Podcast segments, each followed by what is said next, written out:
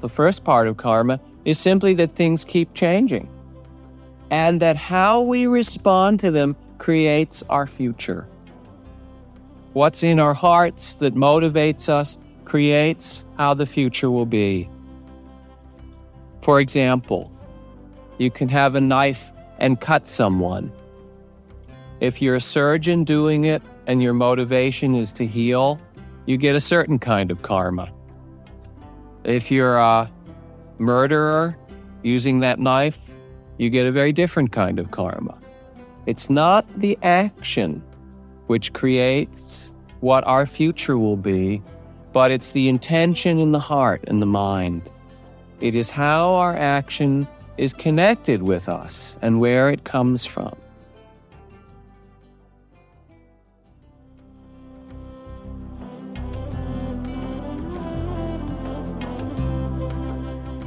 Hello, and welcome back to Jack Kornfield's Heart Wisdom Podcast, nestled so sweetly here in Ram Dass's Be Here Now network. I'm Ganesh, Jack's assistant, welcoming you to episode two twenty-one, A Life of Awareness. This episode is the second part to last week's episode, Awareness of Feelings, Mindfulness of Food, and takes place New Year's Day, nineteen eighty-eight, at Spirit Rock Meditation Center. This episode is all about the law of karma and how we can move past our karmas to live a life of awareness. Each of us have ingrained habits, not just the actions that we do, but the reactions to the various things that go on inside our head and the various feelings that we have inside of our body. And what Jack offers here is perspective to help us from getting caught in these habitual cycles which have ailed us for lifetimes and lifetimes. I feel we generally see our lives as this linear thing just kind of happening to us, and oh, stuck in this habit again. But if we take Jack's prescription from this episode on overcoming these habits and karmas by bringing them into awareness and discerning our feelings, our somatic body feelings, from these stories in our mind which get us entangled and can create so much turmoil and um, frustration in our lives. If we can, in the moment, bring awareness in, we can, instead of just moving in this linear fashion, in this circle, in this cycle, we can start to spiral up. We can take a step up. The awareness is what gives us a vote. And that vote is a ticket to sculpting your own life, a life in mindful, loving awareness, a life that is dictated by wisdom and syntropy rather than entropy, a life of harmony. So that's what this episode offers, and I hope you enjoy it. But before we dive in, I would like to invite you to Jack's Monday Night Dharma Talk, February nineteenth. That will be the next one. It is for Spirit Rock, and it is online and pay what you can. And as I've said before, is truly the guru bead on the mala for all things Jack. This is where you can touch in with him and hear what he has going on in his heart about the world and any other lessons that he wants to share that week. You can go to jack kornfield dot com and go to events to sign up and register for that. Otherwise, I implore you to sign up for the Jack Kornfield newsletter at jack kornfield dot com slash newsletter. There's always some really good deals going on in there for various courses that we have, as well as a lot of cool free offerings that we like to share as often as we can. And there we have it. This is episode two twenty-one, A Life of Awareness. I truly hope you enjoy this, and it helps you past any difficult karmas or habits that you may find yourself in. My heart is with you, and I'm sure everybody else who listens to this, their heart is with you as well. May you be happy, may you be healthy, may you help others through the authenticity of your own being, and may your heart be smiling. Namaste.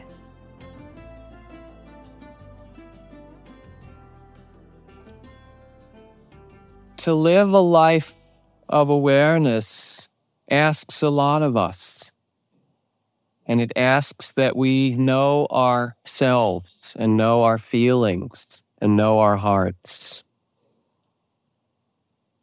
When I work with people and couples come in for couples therapy, a lot of their struggle is that they don't know themselves what they're feeling. Or if they do, they don't know it well enough to bring it into awareness and share it with another person. They get stuffed. We're unconscious. We act out of habit. We're busy. And to become aware is to listen inside with integrity, to find our integrity, to our actions, to our words, to our hearts.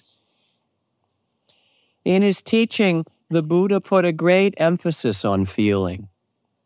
In the teaching of depend, the cycle of dependent origination that I taught last year and may do again this winter, which is the cycle of us getting lost in our actions in an unconscious way, the Buddha said that the place where we can find freedom is in relation to our feelings. Generally, we are unconscious and the mind moves. There are all these reactions of mind. When pleasant things arise, there's a pleasant taste. What do we do? We grasp to have more of that pleasure. When unpleasant things arise, quite unconsciously, the mind moves to resist it, to not feel it, to avoid it. And so we go through our life not very much in the present, trying to avoid a lot of things and trying to hold on to others even though they're changing, doing this dance, fearing certain things and grasping after others, and not so in touch with our hearts, with our bodies, with our breath, with this moment, with one another. We get caught like a puppet in that way. And the worldly winds keep changing. There are eight winds. Pleasure and pain, fame and disrepute, gain and loss, praise and blame. Do you know them? That's what our life is. Praise and blame and blame and praise and pleasure and pain and pain and pleasure and gain and loss and fame and disrepute. It changes. And when we're not conscious and not aware, what we do is react to each of these winds as they change. I like that. I hate that. I want more of this. I want less of that. And we're caught like a puppet, kind of automatically. To understand the law of karma, the law of change, is to be able to live wisely. First of all, the first part of karma is simply that things keep changing, and that how we respond to them creates our future. What's in our hearts that motivates us creates how the future will be. For example, you can have a knife and cut someone. If you're a surgeon doing it and your motivation is to heal, you get a certain kind of karma. If you're a murderer using that knife, you get a very different kind of karma.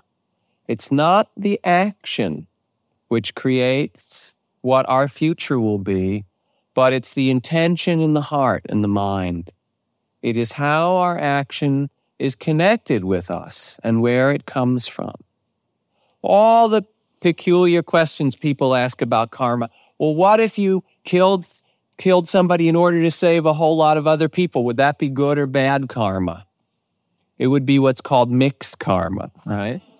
But what really matters is, what is your intention to do it? Do you think you could do that out of pure compassion? Or would there be hatred and aversion or fear in it? Because the states from which we act are what color our action and create the world around us.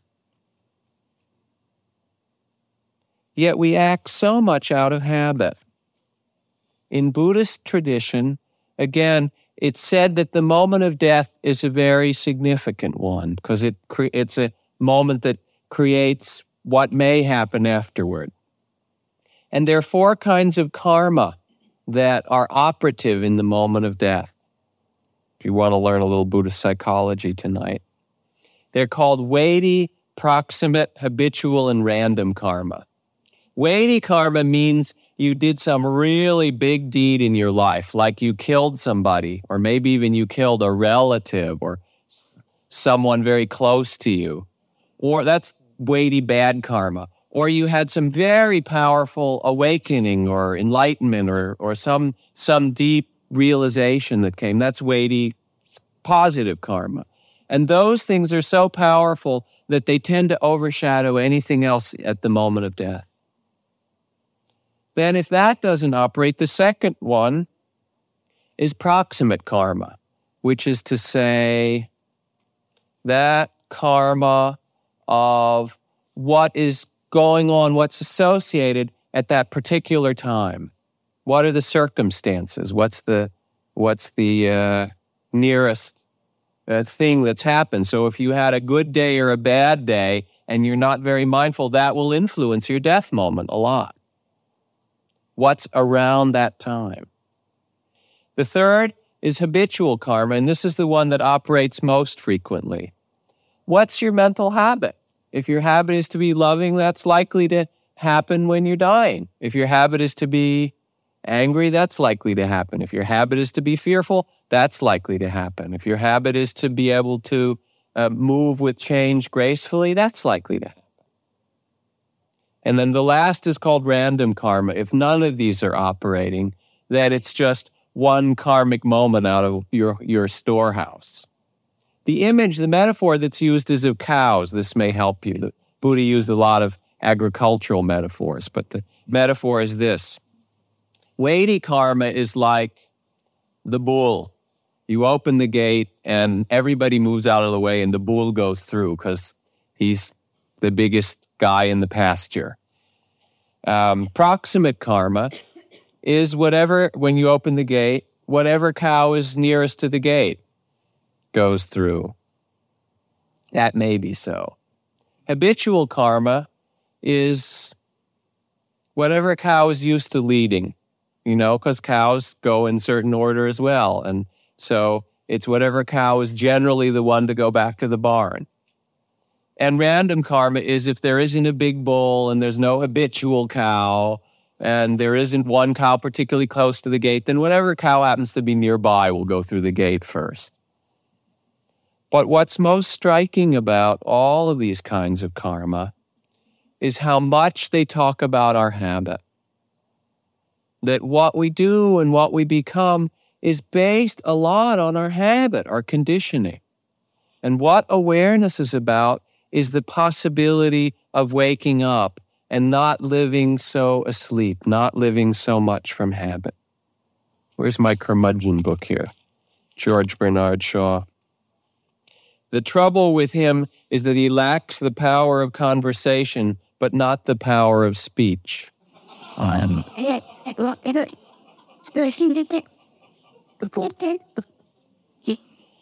George Bernard Shaw had many other things to say about such things. So much of our life is on automatic pilot if we haven't cultivated awareness, and yet we can do it. We can really do it. It's not that complicated to listen to our body and its needs, or the food, or the climate, or our hearts, or the people around us. But it takes some practice. There's an art to it, and that really is the art of awakening, the art of meditation. And so you sit. It's called practice because it's a place to practice being aware so that then you can live it more fully in your life. And you sit and you watch your reactions. You watch the movements of mind. You feel the feelings.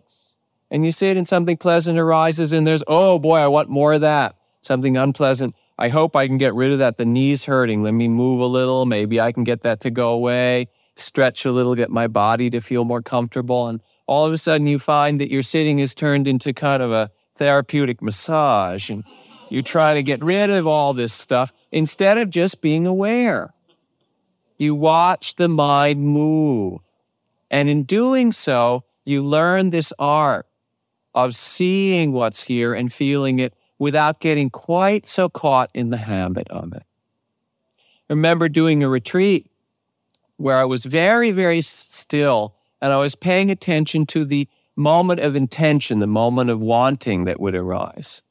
And I was sitting there, I'd been sitting for a couple of hours, quite peaceful, and then I had to go to the bathroom, I had to go pee. So I was sitting in the, the uh, impulse rose, I have to get up and go to the bathroom. And I noticed it, I just noted wanting to pee, wanting to pee or whatever, just labeled it. And I watched it, and because I was very still, it came, it was there for a little bit, and then it disappeared. And so I continued to sit, sat for another half hour. So then it came again. Noted it again, watched it for a while, and then I, because I was so still inside, it came and it went. There wasn't anything to do. I just watched it, and it came and went. Then it came fifteen minutes later. Then it came ten minutes later. After it came a few more times, it was really clear it was time, and I got up. And it wasn't that I shouldn't have gotten up the first time at all, but simply I'm I'm using this to illustrate that you can sit and begin to learn to actually feel a whole range of feelings, hunger and love and desire and sorrow and loss and grief and and the beautiful things, and really come in touch with them and know your heart and your feelings. And out of that awareness, there comes the possibility of some wisdom. Ajahn Chah, my teacher, said, usually it's like the kid in the candy store, our mind. It's not very awake. It's pretty unconscious. But when you've trained it, it's more like sitting at the bottom of a mango tree and the wind comes along and the mangoes drop down. And you're wise enough to know this is a good mango and that's a rotten one and that one has a worm in it and that's a really ripe, delicious one. Because you take the time to listen, you can begin to tell that which is skillful or that which is nourishing or that which which is alive for you. It actually brings in aliveness.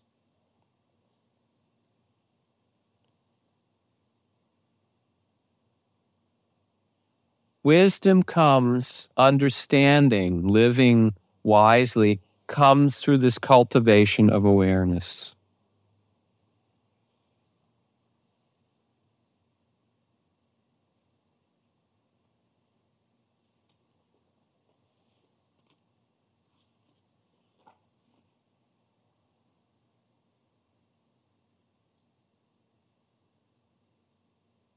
It's really pretty simple.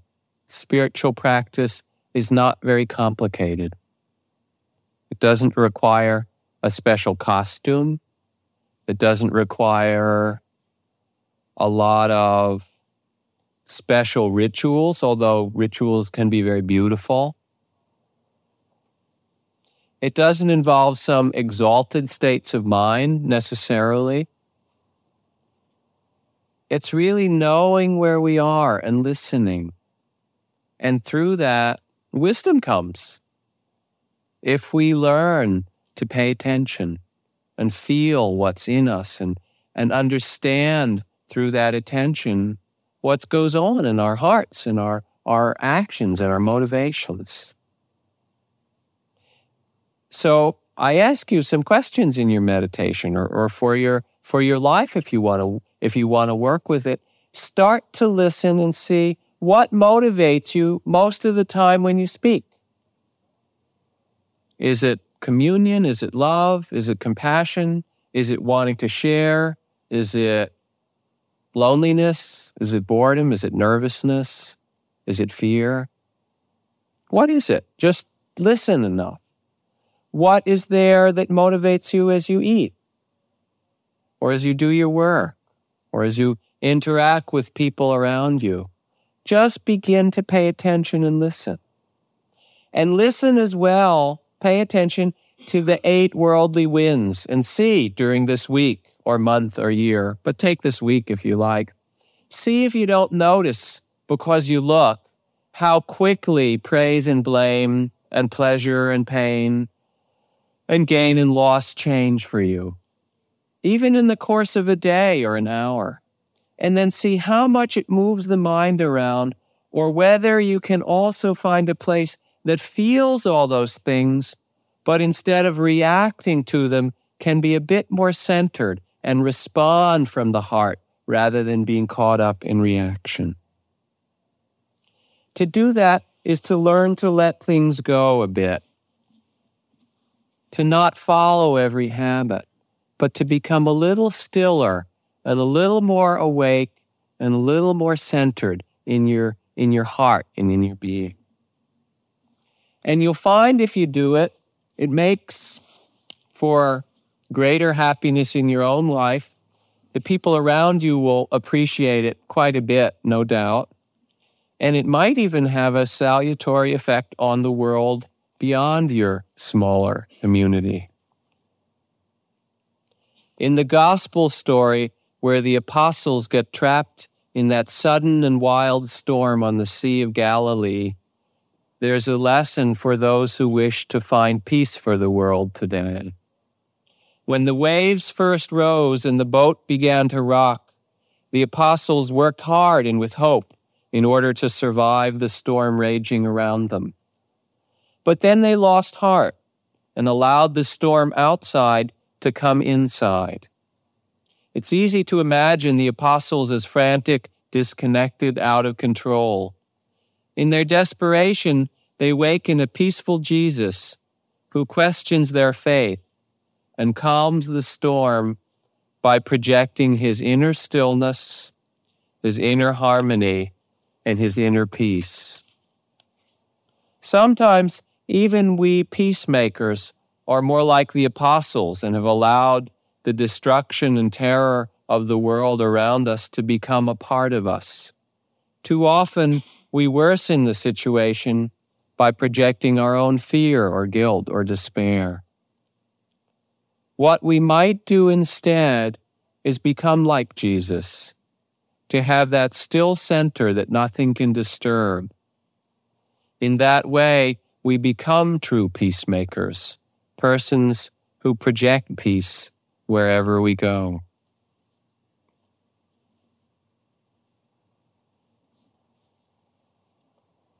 Any questions or thoughts or comments or whatever you like, please. Yeah. Did everybody hear the question? She said she's pretty good at identifying her feelings, but then they last a long time when she gets caught up in the content.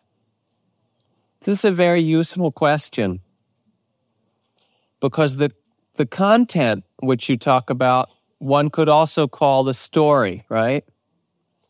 And the story, in some ways, is the thought rather than the feeling.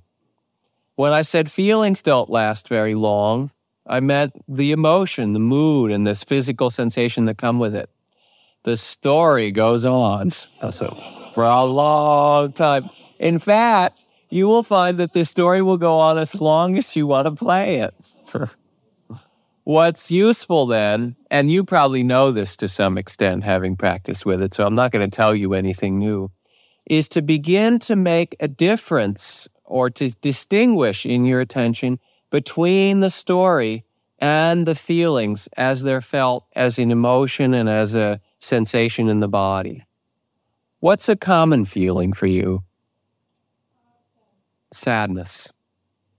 And then a story comes with it. Actually, that's me. Sadness isn't. Sadness, I don't get stuck in. What's a hard one then? Where do you you get stuck in anger? Yeah, liking to be right for one thing helps with that. At least I I do. I don't know about you all, but and it's so so. Uh huh. So there's he did and she did and so forth, and then and there's the anger. If you can begin to pay attention to the feeling of the anger itself. What does it feel like in the body? What is it hot? Is there contraction? What does it do to the breath?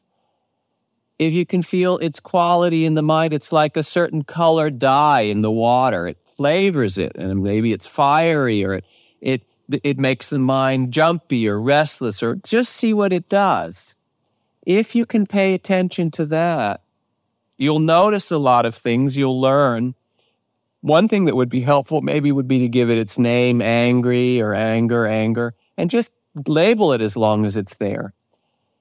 If you get into the story of it, the story will go on for a long time. And when you notice in that moment, you realize, boy, I've been in the story.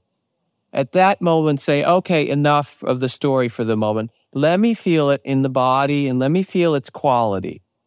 And when you do, one of the interesting things that happen with anger is you feel how unpleasant it is. The story is a little bit pleasant, actually, or it can be, especially if you're right and they're wrong, which is almost always the case, right? There's some pleasure in that, some righteousness in it. But the actual experience of the anger is rarely pleasant. I'm not saying it's bad or you should even get rid of it, but what you find is that it's not so pleasant. And there comes in the attention to it an understanding of its pain, and sometimes through that, there's just a really natural letting go of it. I am seeing for it, so I make it a little more addicting. I like, you know, where I'm most. Other than your body? Beside feeling the sensations in your body? Have you ever experienced feeling a feeling that's not just the physical component of it? There's a kind of emotion that you can feel in the mind or the heart. Okay. Then feel it there as well, not just physically. You might be sad. There's, you know, your face and eyes will feel the sadness, or your heart might feel heavy. But also there's a whole flavor or quality to sadness itself. See if you can feel not just the physical sensations, but the, the color or the flavor of it in some way. It's, it's useful in practice to do a little bit of reflecting of what of the different mind movements, of what are the different changing conditions are the ones that most catch you up. Where are the places you most get lost? For you, perhaps it's anger. For someone else, it might be a different state. It might be fear, or it might be uh, sadness, or it might be hunger, or whatever. And that becomes a very interesting place to work in your practice. It's a place that a great deal of freedom can be found, but it's hard. It means you really have to look. And what is it like in the body? What is the quality like? And and working with labels or naming it can be very helpful in that process. Please. Speaking of uh, the four kinds of the, the yeah, please address a little bit on how it relates to very sudden get either that accident or some type of fire attack that takes. One totally how many years? Well, all I can say, I, I, I don't really know, but I, I can refer just to the moments of experience I've had where I thought I might die, like when the car was going off the road and I thought, whoops, this is it, you know. And most people have had certain moments like that. Having had those moments arise since being a monk and doing a lot of years of meditation practice, I've noticed that they are quite different than the moments before that practice. And now when that starts to happen, there's this a quality that comes more often of, wow, here we go. It's time to let go, time to really just be open. And that wasn't my reaction before. It used to be much more of fear or panic or regret and so forth. So that I'm not sure that the question of sudden or long drawn-out death is so critical. I think what's more useful is how we have learned to be aware. It's come only the of that sudden death. I don't think it happens that quickly. Doesn't doesn't appear to. No. I, I mean, for one thing, even if you have a heart attack, you you're still alive physically, even for some minutes. It's not it's not instantaneous, but even if it's an accident and it's instantaneous, I don't know. I, I just have such a sense of process. Uh, uh, truthfully, I can't answer you. I can just speak from my experience. But what's important to know when we talk about questions of death is that, in truth, we're dying all the time. You go to sleep and you die, and you wake up and it's a new day. You have a new relationship and it's born, and it ends and it dies. And when you sit and pay attention, each breath, each moment, each feeling is born and it dies. You're constantly changing. And the question is, how aware can we be or mindful of this process of birth and death and all the changes that come with it, the pleasant and the painful and the gain and the loss?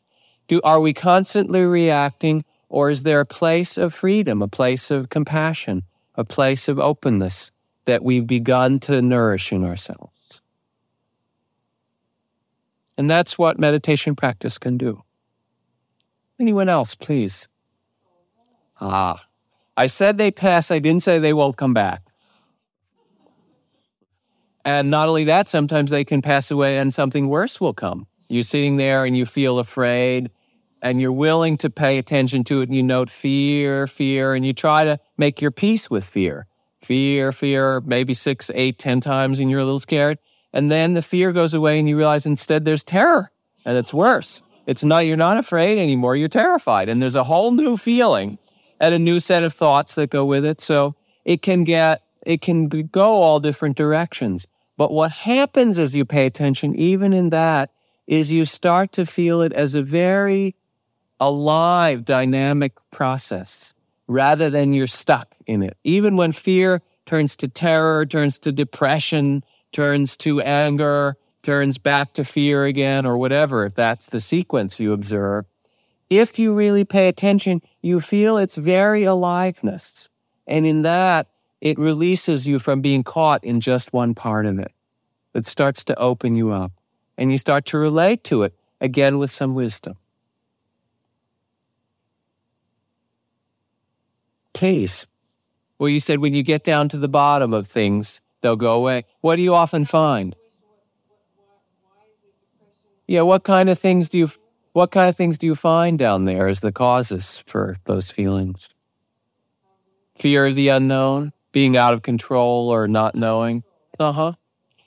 It's a useful question. Sometimes it's it's really helpful to reflect. In meditation, there's a whole class of reflective meditations. If something's coming and it repeats itself a number of times, it's a signal that something needs attention. And then you can reflect. And sometimes in doing so, you're able to let go of it. That's very skillful. However, sometimes you can reflect and know damn well the cause of it. He did that, and or she did that, and I know why I'm sad or angry or whatever. And you know it, or at least on, on one level you know it pretty well, but it still comes anyway. And in some ways that will often repeat. A grieving or a loss or injustice or something like that may repeat, in part because it just hasn't been felt enough. It hasn't been accepted in a deep and full. So your question is useful, and sometimes that reflection is helpful. Oh, so you're not saying, just keep... No, you, if it repeats often, you can do some reflection. Or you can ask yourself this question, what have I not accepted? If you want to ask yourself a good question in in changing, in your experience, what is it that's true, that's, that's just a fact, that I have not accepted? And very often the answer will show itself right away. And with a poem from Kabir and then a few announcements, actually from Rumi, from The Ruins of the Heart. Both the rose and the thorn appear together in spring, and the wine of the grape is not without its headaches. It all comes together. Pleasure and pain, joy and sorrow, birth and death. Do not be an impatient bystander on this path. By God, there is no death worse than expectancy. Set your heart on hard cash. If you are not counterfeit, and listen to my advice, if you are not a slave of habit and other such things. Don't falter on the horse of the body. Go lighter on your feet. Let go of your worries and become completely clear-hearted, like the face of a mirror that contains no images. When it's empty of forms, all the forms are contained within it. If the coarseness of metal can be polished to a mirror-like finish, what polishing does the mirror of the heart require? If you want a clear mirror, behold yourself. When it's empty of forms, all forms are contained within it. Behold yourself and see the wondrous truth which the mirror reflects.